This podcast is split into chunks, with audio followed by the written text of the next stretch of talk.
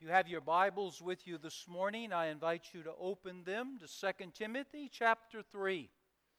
And in just a moment, we're going to begin reading verse sixteen together. Second Timothy chapter three, verse sixteen. On Sunday morning, we're in a sermon series through this letter. A letter sent by the great apostle Paul to a young pastor named Timothy. Timothy was struggling in the ministry, and Paul sought to educate him and to give him encouragement in the work that the Lord had set before him. Second Timothy chapter three, verse sixteen is a word of education, and it is a word of encouragement. But before we read it, I want you to look up here at me. How do you stand when the world around you is falling apart, falling down, and falling away? How do you stand? How do you stand when your personal world is falling apart, falling down, and likewise falling away before your very eyes? How do you stand?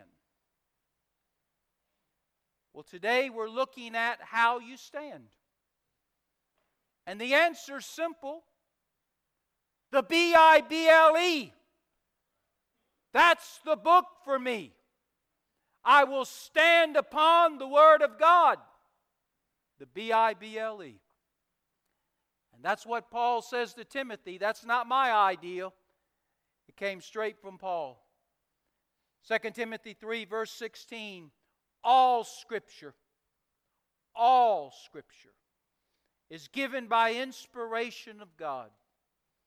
It is profitable for doctrine, for reproof, for correction, and for instruction in righteousness.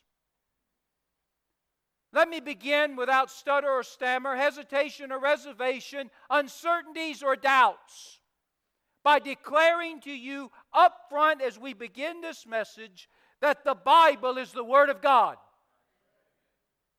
It does not contain the Word of God as some teach. It is the Word of God. And let me declare this, it's the inspired Word of God. By inspired, I mean it is God-breathed.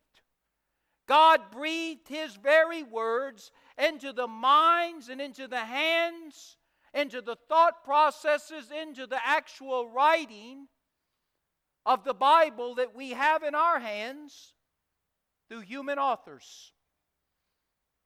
Let me say that again. God breathed. That's what inspiration is. God breathes. Breathes what? His truth. Into the minds and into the hands of human authors, that they might record that truth exactly as God wants it to be presented.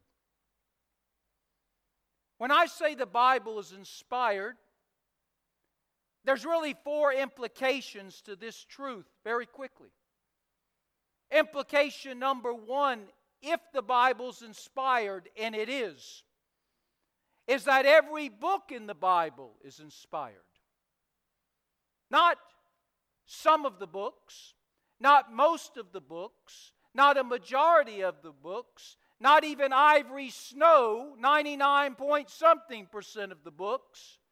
The entire Bible, all sixty-six books, from Moses' writings in Genesis to John's writings in Revelation and everything in between, the entire Bible is inspired. It's God's truth as He breathed it into the minds and hearts of human authors. So get it down plain, straight, and strong. Every book in the Bible is inspired. All of it. Another implication of the fact that the Bible is inspired is that not only is every book in the Bible God-breathed, every word in the Bible that's in every book of the Bible is God-breathed. They're the exact words that God wanted used where they were put. They're exact, they're precise, they're crafted, and they're chosen by God to state His truths. So when we're talking about an inspired Bible, we're talking about all of the Bible being inspired. Every book. We're also talking about every word of every book being inspired. Thirdly, we're talking about not only every book of the Bible inspired, not only every word of the Bible inspired, but we're talking about the fact if indeed the Bible is inspired, if it's God-breathed, if it originated with God Himself, then the Bible is absolutely infallible and inerrant. Every book is infallible and inerrant. Every word is infallible and inerrant. There's no mistakes, there's no errors, there's no wrongs. The Bible is like its author. It's a perfect book from a perfect God. And then lastly, the fourth implication. If indeed the Bible is inspired, the scriptures of the Bible are inspired, is that that is the reason why Satan and his sinister ministers, who unfortunately fill many churches and many seminaries today, try to do their best to discredit the Word of God, to deny the Bible. There's sixty-six books in the Bible. Satan attacks them all, but two books primarily.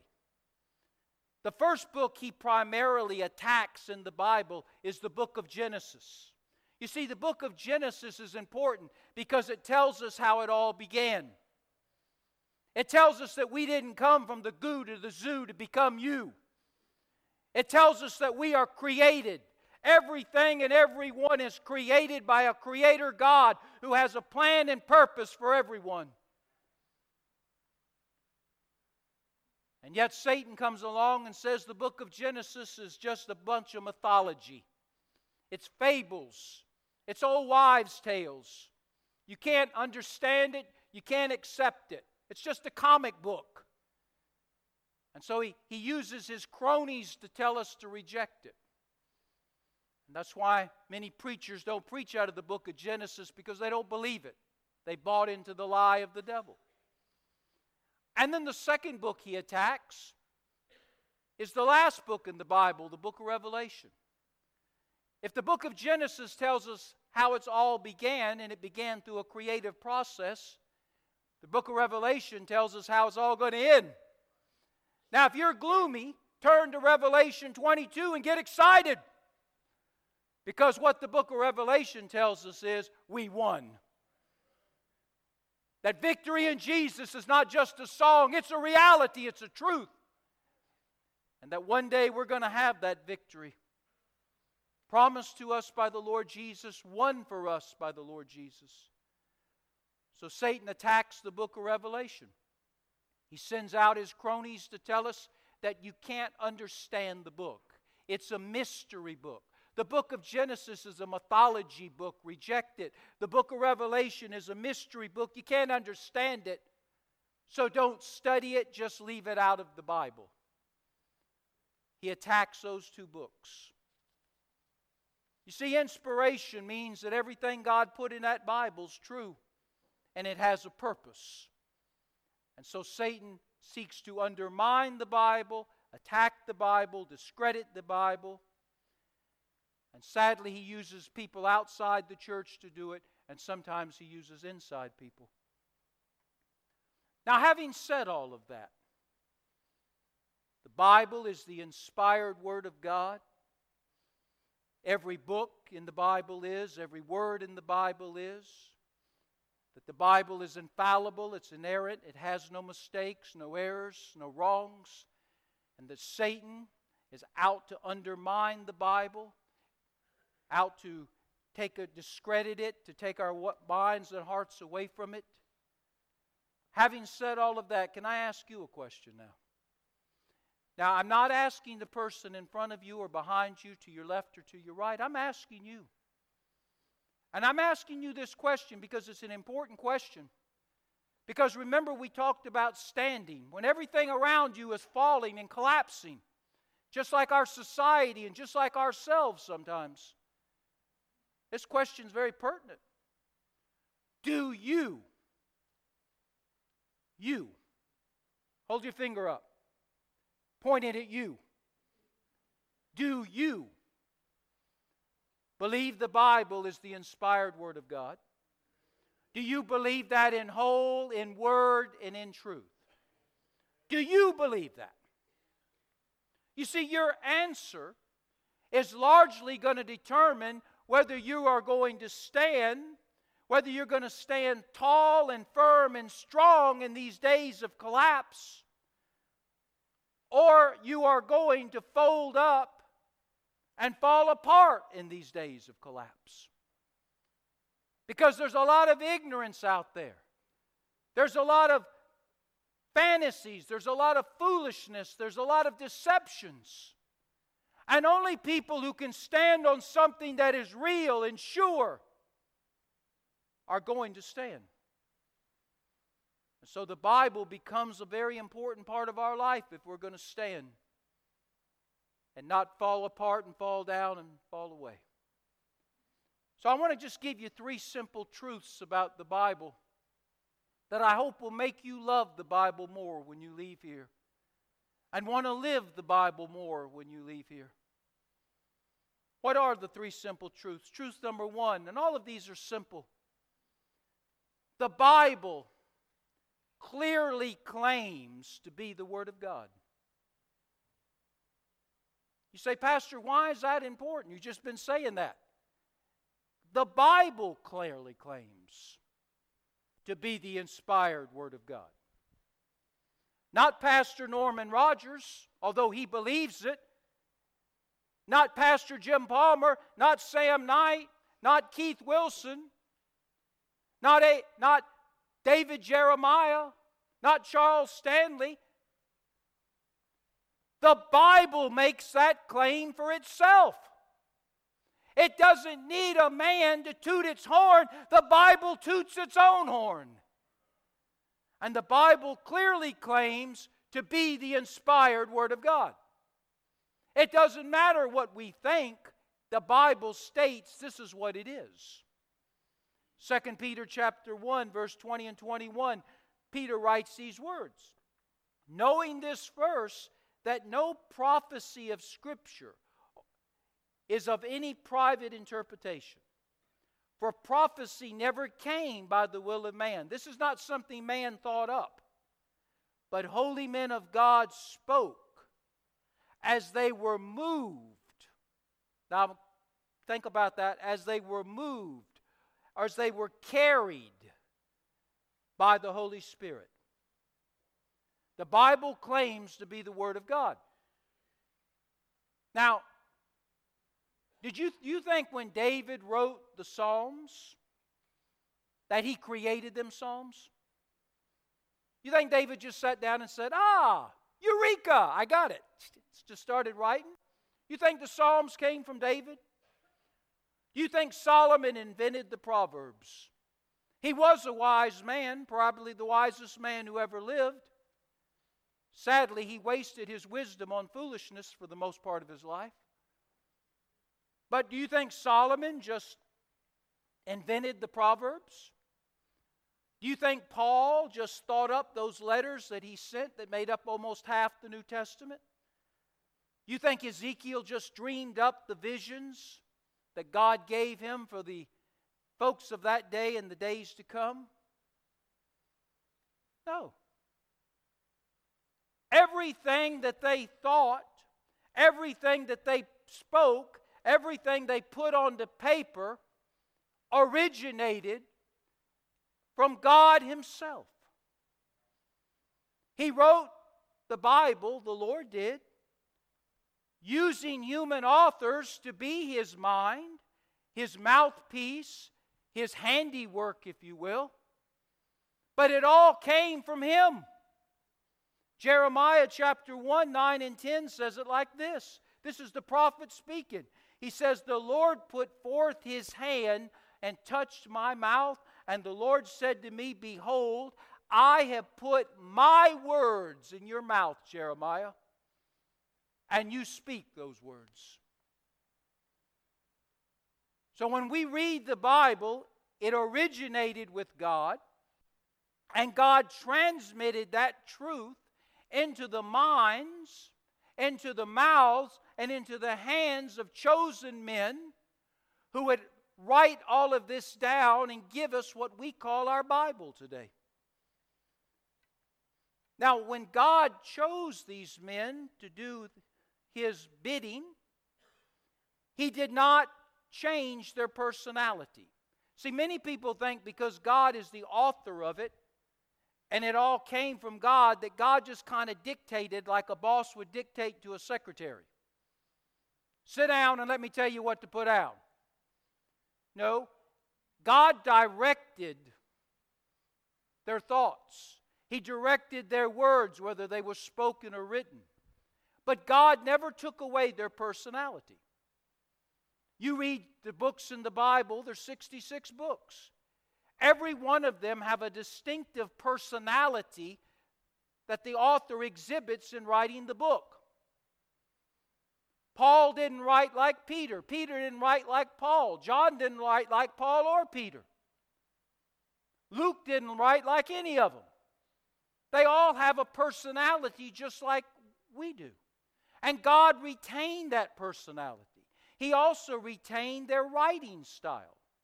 When you look at all sixty-six books in the Bible, you will see a distinctive style from author to author. You'll also notice that God didn't change their way of expressing themselves. We all have our idiosyncrasies when we talk, when we write. You laugh at me, I laugh at you. But we have them.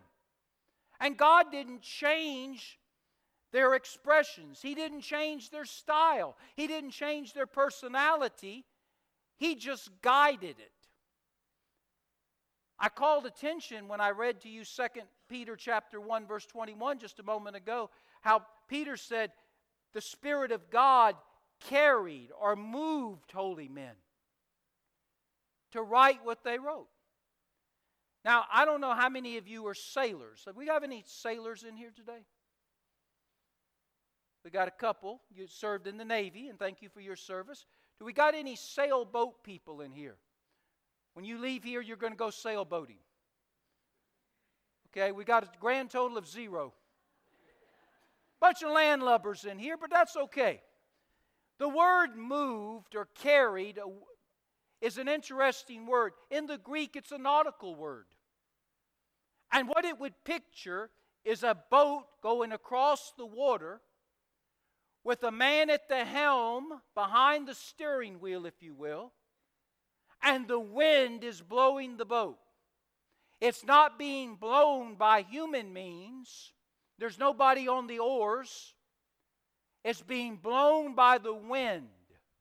And all the captain of the boat has to do is steer it. The wind is providing the force. The man is providing the steering. Pay attention. When God chose these forty men to write the sixty-six books of the Bible, He put them behind the steering wheel. He said, you don't need to make any effort. Just steer the words as I give them to you. Steer them through your mouth. Steer them through your hand. Steer them spoken. Steer them written. I will be the force that will direct those words into your mind, into your mouth, into your hand, and you just make sure they are steered to where I want them to go. So the Bible claims, the Bible claims to be the inspired Word of God. Secondly, the Bible is credible in the matters of unity and accuracy. It's one thing to make a claim to be something, but then you've got to back it up with credibility, right? If I told you I was an astronaut and made that claim, You would expect one day I'm going to get on a spaceship and go into space, would you not? That would be my credibility. I go to Cape Canaveral, get on a spaceship, and up I go. And then I come back down. Some of you wish you'd just go up and not come back down. But the credibility is what makes the claim authentic. Now, think with me just a moment. The Bible was written by over forty different authors. Okay? All the authors were chosen by God. God inspired all of the authors. But they all had different education levels. They all had different background experiences. They ha- all had different occupational fields. And these forty authors, as varied as you can be, eclectic as you can be, a smorgasbord of the human race, they wrote the Bible that you hold in your hand in a span of about fifteen hundred years. fifteen hundred years it took to complete the Bible, written by forty men, entirely different, some as night is today. And every one of them, if you look at the books that they wrote, forty different men writing, over fifteen hundred years of writing, every book in the Bible says the same thing in essence. Some of it is overt, some of it is subtle, some of it is said where you can plainly see it and hear it. Sometimes it is said not so plainly. But every book in the Bible says man has one problem, sin. Man has one answer to his problem, salvation. There's one villain, and his name is the devil. There's one hero, his name is the Lord Jesus Christ. And there's one purpose involved in everything, and that's to bring glory to God. That's what Genesis says. That's what Exodus says. That's what Acts says. That's what the book of Revelation says. That's what all the Bible says. And they all say it differently.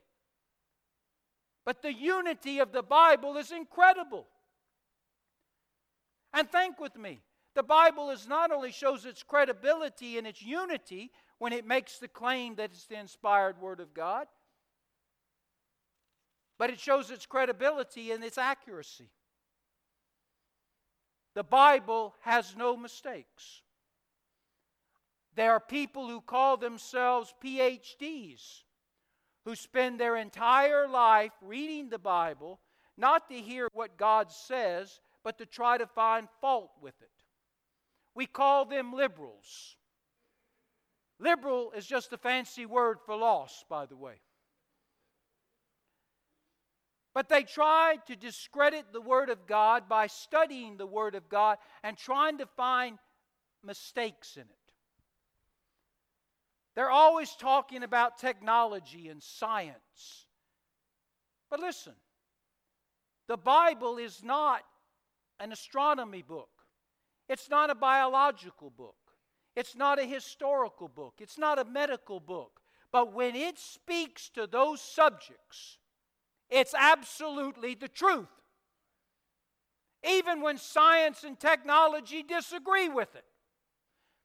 Do you know that science, many, many years ago, a group of smart scientists got together and they said, through their study of the stars, they determined that there's one thousand twenty-two stars in the skies over our head. That's what they said. They published it in manuals. They were recognized. They were honored. They were rewarded. They would teach classes by taking their students outside and showing them the sky and say, count the stars. One, two. And they came up with the fact, that fact, there was one thousand twenty-two stars, no more. Now, if they were later proved to be wrong, but they wouldn't have had to embarrass themselves if they would have just read the Bible. Because the Bible, although it's not a book about astronomy, it has spoken to us about stars. And the Bible says the stars are uncountable. They're too innumerable to count. The, the stars in the skies are in the billions. Yet they said there was only one thousand twenty-two. So science got it wrong, Bible got it right. Bible one, science nothing. And then some biological people got together. And they determined back in their day and put this into medical journals, biological journals, that if you're sick, your problem is you got bad blood. And you need to get the bad blood out of you if you're going to get well. So they opened up bleeding stations. That's where the barber pole came from. You know the red, white barber pole? That used to be a bleeding station. You'd go in and get your hair cut and they'd bleed you. They'd just cut you and let you bleed. They were bleeding out the bad blood because if you get the bad blood out, then you'll get well. Now, you say, Pastor, how did they know which was bad or good? I don't know. George Washington did that. Do you know he died of a bleeding? But that's what they taught. The blood is bad, that's why you're sick. Get the bad blood out, you'll be well. If they would have read their Bibles, they would have knew that that was not correct. Because the Bible clearly says, though it's not a biological book, the Bible clearly teaches that the life of the flesh is found in the blood. So instead of bleeding somebody, you need to give him a transfusion. They don't need less blood, they need more blood sometimes. Or fortified blood. Geritol, maybe. Bible two, science zero. But then some historians got together. And they read the Bible and they determined that there was no King Belshazzar. Belshazzar. There was no King Belshazzar. That he was just a comic book character like Batman or Superman, invented by the writers of the Bible. And that he was never the last king of Babylon. These historians wrote books, said the Bible got it wrong. But archaeologists started doing some investigative work. And guess what they discovered? In their writings, there was a king. Belshazzar. Indeed, he was the last king of Babylon. And it was true that he did see the writing on the wall that told him his kingdom was coming to an end. It wasn't comic book. It was true, but they would have known it if they would have believed the Bible. And then, so what, what's the score now? You keeping up? Bible three? Science, historians, astronomers, zero. And then the last one I'll just throw out is, is a medical. Do you know when the bubonic plague was going through Europe? It was a pandemic, a pandemic of its day. Do you know that the cure, according to people who tried to find a cure for such, the cure for the bubonic plague might be found in flowers. And they touted that if you put a ring of roses around your neck or filled your pocket with posies, the bubonic plague wouldn't jump on you. And if it did, it would jump off limping. That's where that little nursery rhyme came from that our boys and girls sing, and they don't even know what they're singing. Ring around the roses, pocket full of posies, ashes to ashes, we all get well. We all what? Fall down. Because flowers can't save you from a plague. But if they would have read their Bibles, they would have known there was something that could have contained that plague and lessened the fatalities and got rid of it a whole lot quicker. You know, the Bible talks about how, what to do with plagues. It talks about being clean and quarantining. That's what it says. If you got a plague, you try to clean up your surroundings. You keep yourself clean. And what else do you do? You quarantine. You, you have a camp where people can go until the, the effects of the disease wears off and they can come out. See, the Bible says all of that, but to those who are trying to prove the Bible wrong, I don't guess it matters, does it? So, the Bible claims to be the Word of God. The Bible makes that claim based on two credible things: the unity found in all of the books of the Bible and authors of the Bible, and the accuracy of the Bible. The Bible is not an astronomical book, biological book, historical book, or medical book. But when it speaks, listen to your pastor, when it speaks to those subjects, it's always right. And science is wrong. And lastly, the Bible is certain in its prophecies. It claims to be the inspired Word of God because it is. It shows the credibility of that claim through unity and accuracy. And we can be certain. If we're not certain already, we can be certain based solely on the prophecies of the Bible. The Bible is certain in all of its prophecies. Do you know over a period of eleven hundred years, over five hundred prophecies were made about the first coming of Jesus Christ? Over five hundred prophecies, some of them thousands of years prior to the coming of Jesus, were made concerning His place of birth, His manner of birth, His family of birth, His scope of ministry, His uh, nature of death, His miraculous resurrection. Men sit down and said, this is what God's told us, and they wrote it down. Over five hundred predictions. The chance of just getting eight of those five hundred right, eight, not five hundred of them, the chances of just getting eight of those five hundred, any eight you choose, according to a mathematician, was one in a hundred quadrillion. You say, Pastor, what's a quadrillion? It's a lot. One in one hundred quadrillion is the chances of getting eight prophecies about the coming of Jesus out of five hundred it was given right. And yet I stand before you right now and tell you all five hundred of them came to pass. They weren't ambiguous. They weren't generalized. They were specific proper, uh, prophecies fulfilled to the letter.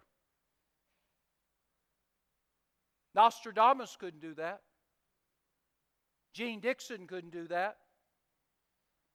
There's no prophet alive that's ever come near anywhere near that.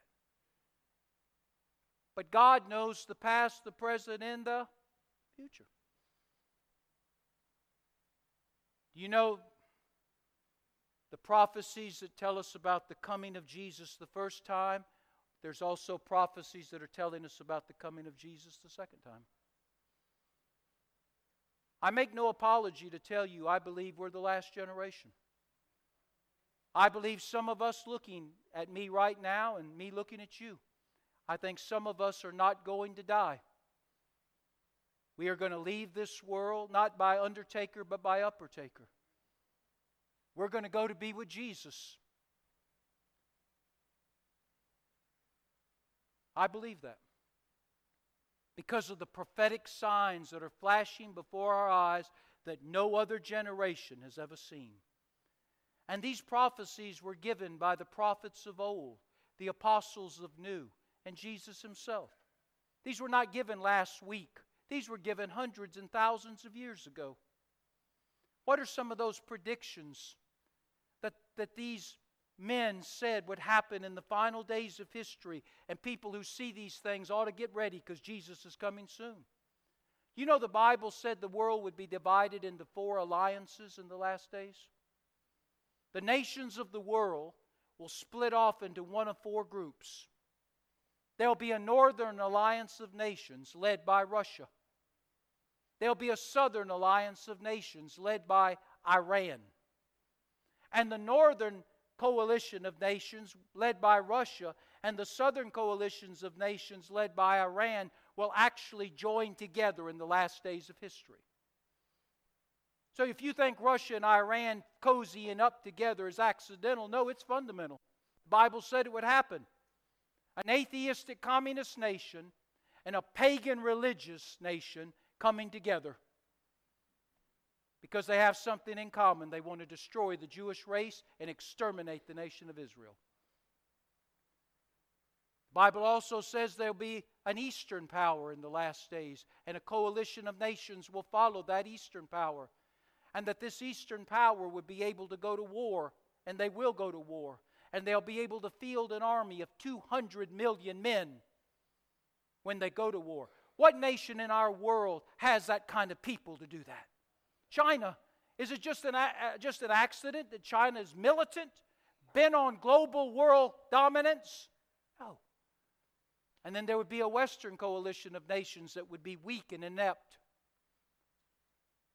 And they would need a leader to bring them together, and Satan, Superman, the Antichrist, will be that leader. You see, these, these prophets predicted this. These nations weren't even in existence in their day. The prophets foretold there would be a moral and spiritual collapse in the world in the last days. A moral, spiritual collapse out there and in here.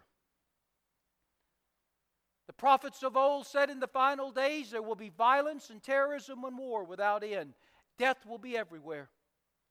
There'll be man-made plagues and natural disasters occurring one after another, after another, after another.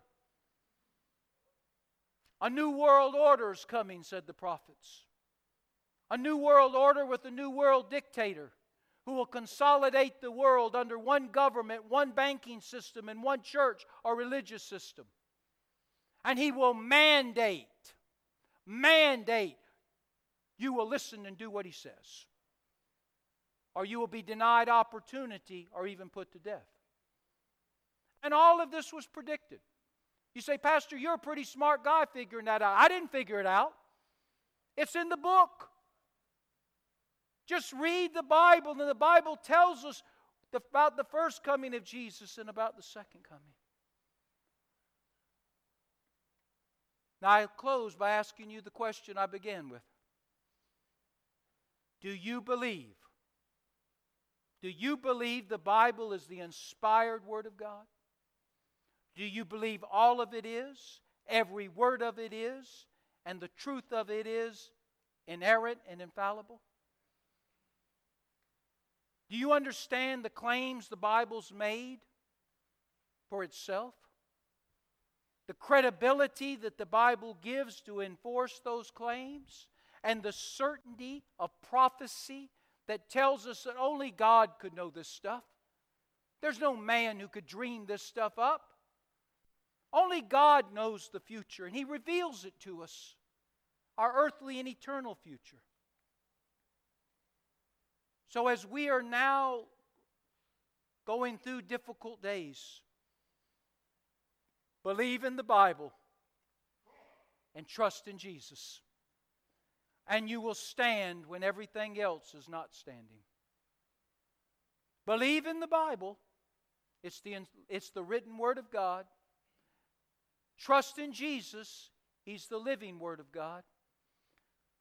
And when you stand on them and with them, no matter what goes on around you or in you, you'll be fine.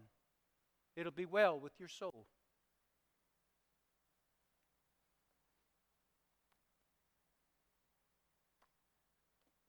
Many times people will ask me the question that if you're in the ministry any length of time, you'll get asked, what Bible translation is the best? There's only nine thousand two hundred eighteen translations out there. I'm exaggerating a little bit, but there's a lot of translations out there. Which translation's the best? I know we have some traditional people that love the King James Version. They like the poeticness of it. And though it's hard to understand in places, they just like the King James, and they that's the Bible they use. Other people like the New King James. It kind of polishes up the language a little bit, so those spots that are hard to understand are a little bit more easier. Other people like the N I V, the New International Version. Other people like the New American Standard Version. Many people like this, many people like that, and some people will get hot about if the translation, if it's not theirs you're using. And by the way, some of you say, Pastor, what do you use? I, the Jim Palmer Amplified Version. But listen to me. Whatever translation you use, why don't you just make it the Nike translation? You know, you've heard of that translation, haven't you? The N I K E? It's the just do it translation. What difference does the translation make if you don't live what you got? All of you said you believe the Bible to be true. Are you living out your life according to the Bible, which you say is true? Because the people who are most dogmatic about their translation generally are the ones who don't live it out very well. Just do what the Bible says that you have.